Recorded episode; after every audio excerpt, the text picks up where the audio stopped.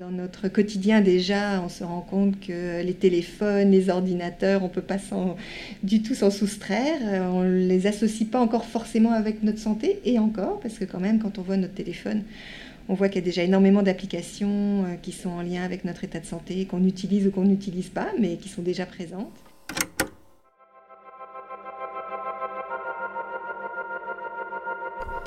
La pandémie de la COVID-19 a amené son lot d'adaptations, mais aussi d'innovations.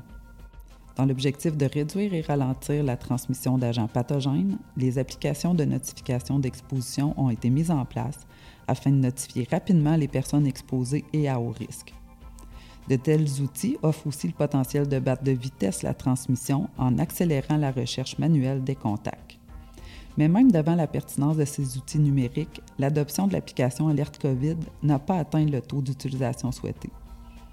Malgré la COVID-19 et ses multiples vagues, la perception et la compréhension du public concernant les applications de traçage demeurent nébuleuses. Une équipe interdisciplinaire composée de 16 spécialistes en santé et sciences sociales regroupant entre autres patients-chercheurs, médecins, juristes et éthiciens, s'est penché sur les conditions du développement des applications de traçage. Dans un contexte de pandémie, qu'est-ce qui est socialement acceptable et durable pour permettre l'efficacité de ces applications? L'objectif du projet DigiCite était d'identifier ces conditions via un sondage auprès des Québécoises et des Québécois. L'exercice visait aussi à faire participer des patients, des citoyens au processus et de mieux cerner les besoins des développeurs technologiques le tout sans ralentir le processus. Je suis Sandra La Rochelle et vous écoutez Le Réverbère, le balado de l'Institut du Nouveau Monde. Je reçois aujourd'hui cinq membres de l'équipe Digicite. Esli Osmanliou, vous êtes médecin spécialisé en médecine d'urgence pédiatrique à l'Hôpital de Montréal pour enfants. Vous êtes aussi chercheur à l'Institut de recherche du Centre universitaire de santé McGill et co-chercheur du projet Digicite. Vos recherches portent sur l'intégration d'outils d'intelligence augmentée dans la pratique clinique et par votre travail, vous visez à contribuer à l'intégration responsable de la santé numérique dans la prestation des soins et la recherche en pédiatrie. Esli, dites-nous d'où vient l'idée du projet Digicite et ce qui vous a amené à y prendre part. Donc, ça remonte euh, au tout début de la pandémie. Là, on est en mars 2020. Euh, à ce moment-là, je faisais une maîtrise en épidémiologie, puis j'avais un cours en bioéthique euh, des sciences de la donnée et de l'intelligence artificielle en santé. Et euh, ça m'a porté justement à m'interroger sur une nouvelle application qu'on proposait comme une potentielle solution euh, à la pandémie, dans le fond. C'était les, applications de notification d'exposition et de traçage de contact. Donc, ça, a attiré ma curiosité. Je me demandais euh, comment ça fonctionnait, ce genre d'application-là, puis quels étaient les enjeux. Et là, rapidement, on voyait qu'au Québec aussi, au Canada, il commençait à avoir des développements de ce côté-là. Il y avait plusieurs groupes qui voulaient proposer des applications du genre. Euh, pour aider à combattre la propagation euh, de la COVID. Euh, donc, à ce moment-là, avec des collègues en santé publique et en, sciences de l'engagement patient et du public, nous avons commencé à, s'interroger sur les façons d'établir les perspectives du public sur ce genre d'application, parce qu'on constatait que, comme c'est souvent le cas malheureusement en développement technologique, surtout dans le milieu de la santé, les développements scientifiques et techniques viennent euh, très rapidement comparativement au développement au niveau social, au niveau de l'acceptabilité de ce genre d'outils-là. Donc, on, avait peur que le même processus se reproduise pour l'application qui est finalement devenue l'application Alerte COVID. Donc, rapidement, on a mis ensemble une équipe pour euh, proposer un projet où on allait co-développer un, sondage sur ce genre d'application-là. Et le but du sondage, c'est de vraiment euh, établir c'est quoi les perspectives des Québécoises, des Québécois sur Alerte COVID. Euh, donc, c'est de là que vient vraiment l'idée du, projet. On voulait impliquer le public en partenariat dans le domaine des, sciences de la santé numérique pour en apprendre davantage sur c'est quoi les conditions d'acceptabilité de ce genre d'outils-là. Parce qu'il faut comprendre aussi que euh, ce qui est spécial avec euh, Alerte COVID et, ce genre d'application, c'est que l'efficacité même de l'outil dépend du taux d'utilisation. Euh, donc, c'est sûr qu'au tout départ, il y avait certaines, certains modèles mathématiques qui disaient Ah, mais ça prend au moins 60% d'utilisateurs dans, dans, un, dans, une région pour que ce soit efficace. plus tard, on a appris que même des taux plus faibles pouvaient aider, mais plus évidemment il y a d'utilisateurs, plus on a de chances de, réduire la propagation du virus. Donc, l'enjeu ici était capital pour même l'efficacité de l'outil. Euh, et euh, on, s'est rapidement rendu compte, via une, euh, une, revue de la littérature, que dans le développement de ce genre d'applications, les applications de, de, traçage de contact et de notification d'exposition, le public, effectivement, n'avait pas été beaucoup impliqué, surtout pas en partenariat. Les, études qu'on a trouvées dans, la, les premiers mois de, la pandémie, dans le fond, faisaient état de quelques consultations, quelques sondages au niveau du public, mais il n'y avait pas vraiment de partenariat en développement ou en évaluation euh, de ce type d'outils. Et c'est là où on a voulu vraiment répondre à un besoin crucial qui est d'impliquer les gens en amont du développement de ce genre de technologie-là. Quelques-unes des, trouvailles les plus marquantes de ce projet-là, mais, mais de un, c'était vraiment la méthode de co-construction qu'on a trouvée très efficace euh, pour le développement du sondage, qui nous a permis d'aller chercher des, des questions qu'on aurait autrement manqué euh, si on était juste un groupe de chercheurs. Donc vraiment, il y a eu une synergie avec les chercheurs, avec les divers organismes qui étaient impliqués dans ce projet-là et les membres du comité avisant de, patients et de membres du public qui a été vraiment euh, impressionnante là, en, un court laps de temps. Puis quelques-uns des, des, résultats les plus marquants, je vous dirais, c'est que de un, les gens semblaient quand même faire confiance au gouvernement comme une source d'information sur ce genre d'application-là. Puis rapidement, au début de la pandémie, mais il y avait beaucoup de marketing qui s'est fait sur euh, l'alerte Et très rapidement, ça s'est essoufflé. Donc, peut-être ça a eu un, impact sur le, taux d'utilisation de la population, puisque effectivement, les gouvernements étaient une source euh, d'influence majeure sur la décision de, la télécharger ou pas, cette application-là. Aussi, ce qu'on a vu, c'est qu'il y avait euh, une certaine méconnaissance de l'application. Évidemment, les gens s'inquiètent de la, la, protection de leurs données personnelles, de la vie privée. Puis, une des caractéristiques principales de l'application Alerte COVID, pour protéger la vie privée et les données, c'était la technologie Bluetooth. En fait, l'application n'utilisait pas euh, l'application, euh, l'outil GPS, mais plutôt le Bluetooth pour préserver ou pour minimiser les risques à la vie privée des gens. Et quand on demandait aux gens, est-ce que vous pensez que c'est le GPS qu'on utilise pour ce genre d'application, près de la moitié des répondants disaient oui, c'est GPS. Euh, c'était erroné comme information, même si le gouvernement canadien, quand il, faisait la promotion de l'application, disait que c'était vraiment Bluetooth et non GPS. Euh, malgré ce genre d'effort-là, ça n'a pas connecté avec la population. Donc, il faut, il faut, il faut réfléchir à des façons de euh, traduire l'information au niveau du public pour que ce soit plus compréhensible, que ce soit plus accessible euh, et, éventuellement, j'espère que ça aura un impact sur la confiance des gens sur ce type d'application-là. Euh, et également, ce qu'on a vu, c'est que les gens cherchent des incitatifs à utiliser l'application. C'est certain qu'il y a une envie d'aider à, combattre la pandémie, mais au jour le jour, les gens veulent des incitatifs. Il y en a qui parlaient justement de combiner alerte COVID, alerte COVID avec le passeport vaccinal ou avec d'autres outils du genre ou des outils pour avoir un peu une idée sur c'est quoi l'état de la, pandémie dans mon quartier, c'est où est-ce que je devrais euh, faire particulièrement attention? Donc, combler vraiment ce genre de besoins de la population, mais pour le faire, il faut d'abord les comprendre, il faut d'abord demander aux gens ce dont ils ont besoin.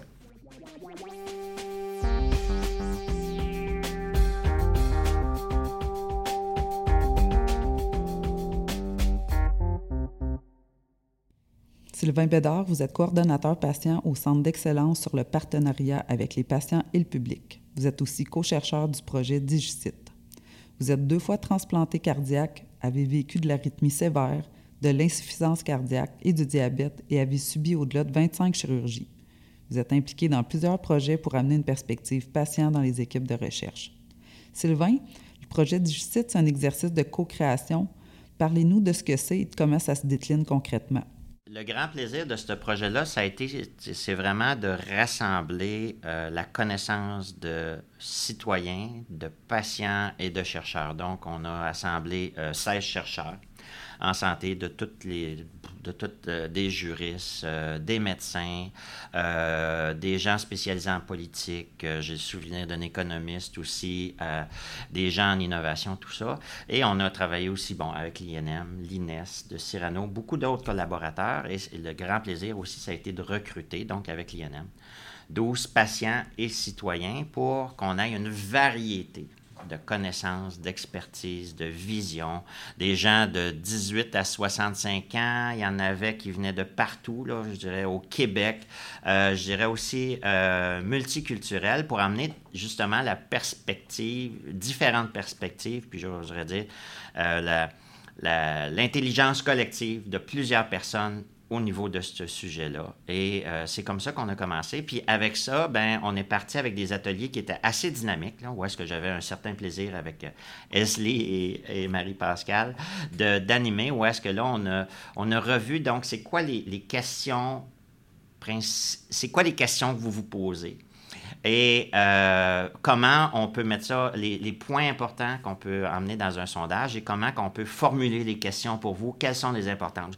Et moi, ce que je trouve extraordinaire dans tout ça, c'est que je dis tout le temps aux gens, écoutez, si vous le faites sans patients et citoyens partenaires, on, on, voit beaucoup de sondages, puis je m'en viens pas pire aussi pour détecter aussi les sondages qui ont été faits par des gens qui ont probablement jamais vécu la maladie ou tout ça, puis puis je dis tout le temps, finalement, ils ont posé les questions parce qu'ils veulent entendre certaines réponses et non pas les, réponses qui vont les challenger et qui vont dire, oh, on devrait peut-être. Alors, ce que j'ai aimé dans tout ça, ça a été vraiment une méthode super efficace de voir et d'amener ailleurs un questionnaire qui pose probablement des questions que beaucoup de citoyens en général se posent, que jamais probablement on, aurait osé poser si ça avait été développé par euh, quelqu'un qui, qui reste très statistique, très euh, quanti, euh, quantitatif plutôt que qualitatif et des enjeux comme l'accès aux données, la vie privée, des choses comme ça. On dirait que c'est souvent des choses que les gens ne considèrent pas alors que c'est très important pour les citoyens et les patients.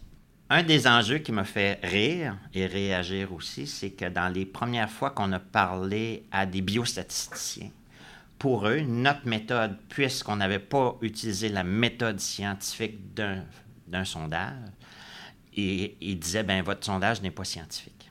Mais c'est peut-être aussi la nouvelle façon de faire un sondage. On a tout le temps fait ça en posant des questions Euh, mais est-ce qu'on pose vraiment les bonnes questions et est-ce qu'en 2022, c'est peut-être la nouvelle façon de faire un sondage? Non pas le, développer avec des gens pour nous emmener plus loin dans notre réflexion, nous, enlever, nous emmener plus loin dans les, dans les résultats de tout ça.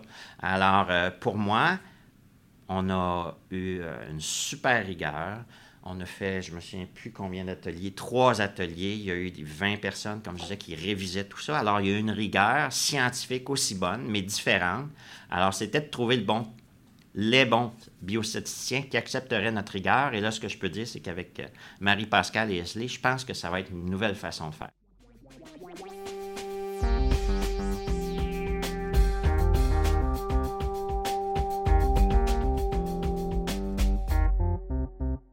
Annie-Danielle Grenier, vous êtes participante au comité de co-construction.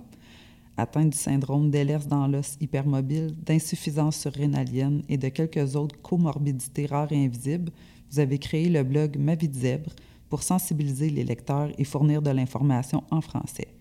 Vous avez travaillé pendant cinq ans à l'hôpital Sainte-Justine et vous avez un baccalauréat en psychologie et vous participez maintenant à plusieurs projets de recherche pour la sensibilisation et le partenariat patient. Parlez-nous de votre participation au projet Digicite et pourquoi c'est important. J'ai eu la chance d'avoir l'invitation pour ce projet-là euh, au tout début, comme c'était leur but de nous impliquer, les, patients ou des citoyens, dès le début. Et puis, euh, j'étais déjà quelqu'un d'intéressé par la technologie. Euh, j'ai designé une application pour les patients atteints de maladies rares. Donc, les applications, la COVID, tout ça, ça m'intéressait. Je suis très à risque aussi pour la COVID, euh, vulnérable, donc à risque de décès, mais plus à risque de l'avoir. Donc, toutes ces choses-là font que je m'intéressais aussi beaucoup euh, à la question euh, de, de, comment gérer la COVID. Puis cette application-là, j'en avais entendu parler. C'est quelque chose qui, qui m'intéressait puis que je comprenais bien. Et puis, euh, c'est pas mon premier projet de recherche en tant que patiente partenaire, mais c'est un processus que j'apprécie toujours beaucoup. Des fois, on est plus des consultants en milieu ou en fin de, de, parcours. Puis c'est toujours plus, je dis toujours, on est là juste pour critiquer quand c'est comme ça parce qu'on on participe pas. Donc euh, là, on, on avait la chance avec Digicite d'être là dès le départ, et puis de, vraiment co-créer le, sondage qui a été utilisé, puis après ça, de participer à l'analyse, et puis finalement, de, je participe même à, l'écriture des, articles. Donc, c'est très... c'était motivant, puis si on sentait vraiment qu'on pouvait apporter quelque chose, puis c'est, ça peut être mineur parce qu'on pense, bon, un sondage, ça n'a pas d'impact euh, comme certaines choses à long terme, mais euh, on, pouvait euh, avoir une influence du début à la fin, s'assurer que ça, parle aux gens, que c'est pas trop dans l'académique, puis qu'on tombe un peu dans le concret.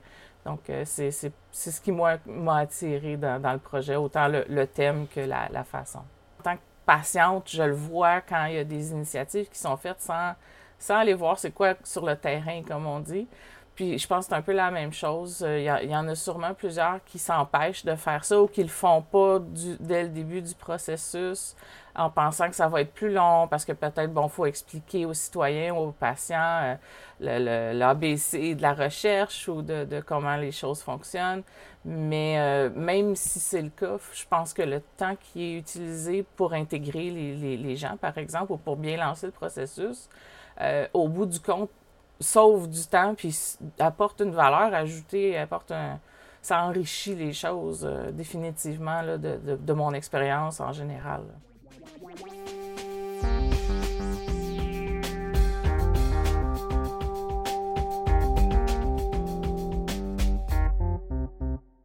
Paul Lewis, vous êtes aussi un participant au comité de co-construction.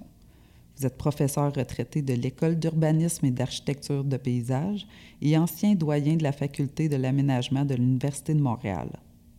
Vous avez participé à ce projet parce que vous êtes intéressé aux technologies dans votre vie quotidienne, de même qu'à la protection des données personnelles. Votre parcours professionnel vous a amené à réaliser de nombreux questionnaires et dans le cadre de ce projet, vous étiez particulièrement intéressé par le processus de préparation d'un questionnaire en mode collaboratif. Paul, dites-nous en plus sur la démarche du projet et la préparation du questionnaire.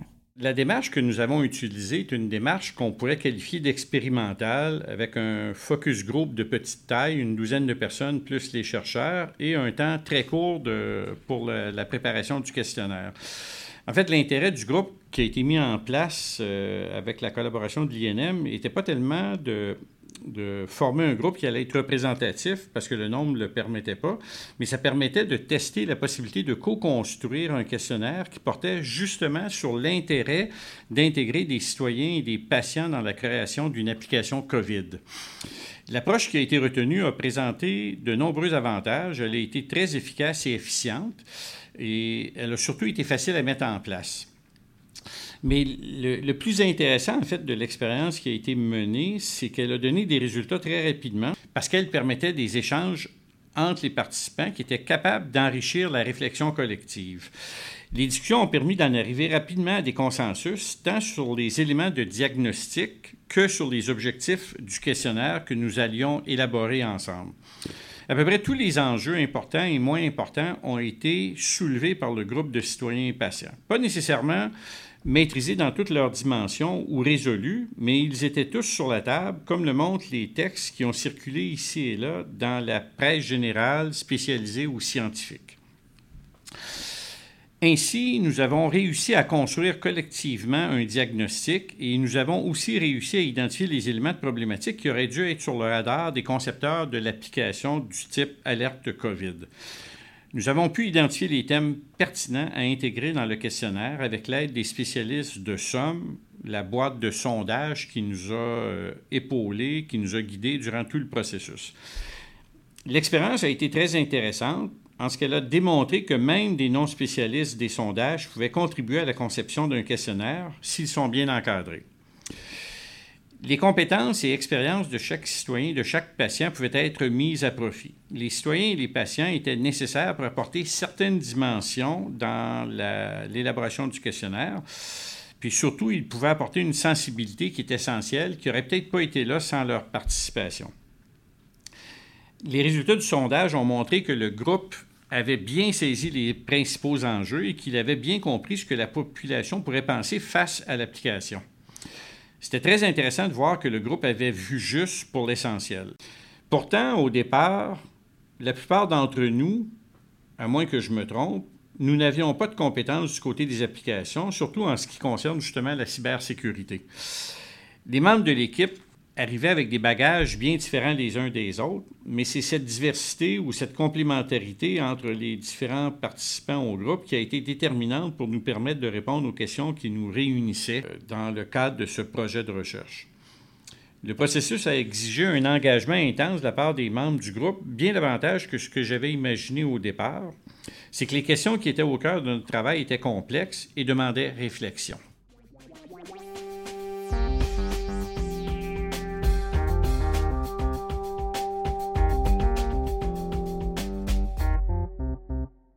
Marie-Pascale Pomé, vous êtes professeure titulaire au département de gestion, évaluation et politique de santé de l'École de santé publique de l'Université de Montréal.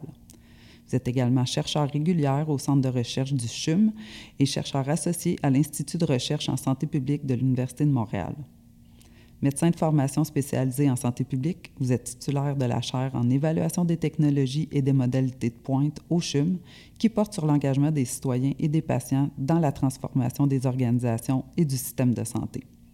Marie-Pascale, au-delà des apprentissages tirés d'un projet comme Digicite, comment pensez-vous que la santé numérique est appelée à se développer?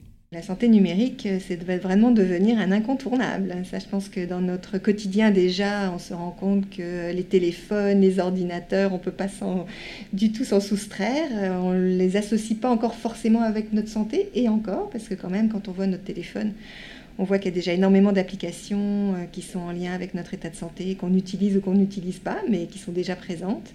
Et puis, euh, bien sûr, avec le tournant aussi du, gouvernement du Québec qui veut instaurer un dossier euh, santé numérique. Pour les prochaines années, il va y avoir beaucoup de travail dans le domaine. Récemment, évidemment, avec la pandémie que nous avons rencontrée, la santé publique a été particulièrement interpellée et elle a dû prendre des décisions souvent difficiles au nom de la population. Et c'est vrai que notre projet euh, montre que euh, une application euh, donc de notification comme celle de, traçage de, la Covid-19 demande vraiment une participation de la population très importante. Or, euh, si on fait le bilan, il y a eu très peu de, liens avec la population pour réfléchir aux raisons pour lesquelles les gens seraient intéressés éventuellement à avoir ce type d'application de notification. Ensuite, de voir quelles étaient les barrières éventuelles euh, à la, mise en place de, ces applications.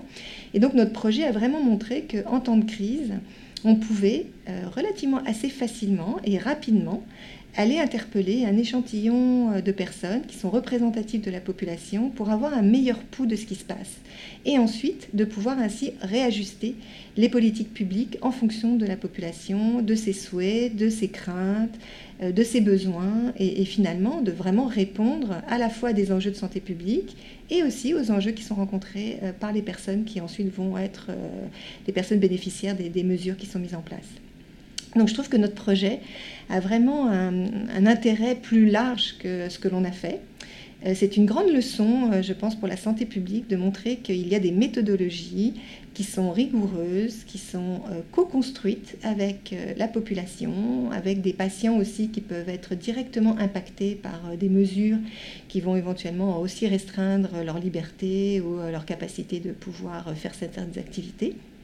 Et donc, euh, je pense que euh, la santé publique devrait, euh, d'une façon plus régulière, réfléchir euh, lorsqu'elle a des décisions à prendre, en contexte euh, bien sûr d'urgence, mais aussi en contexte non urgent, sur la manière dont on peut vraiment avoir un bon lien, une bonne communication avec la population pour s'assurer en tous les cas que les mesures qui sont prises vont avoir une réceptivité et un taux d'adhésion euh, beaucoup plus haut que ceux que l'on voit souvent. Puis on a l'exemple par exemple de la vaccination, on peut en, citer beaucoup là où effectivement travailler avec la, avec la population peut complètement changer la donne et finalement améliorer notre santé tous.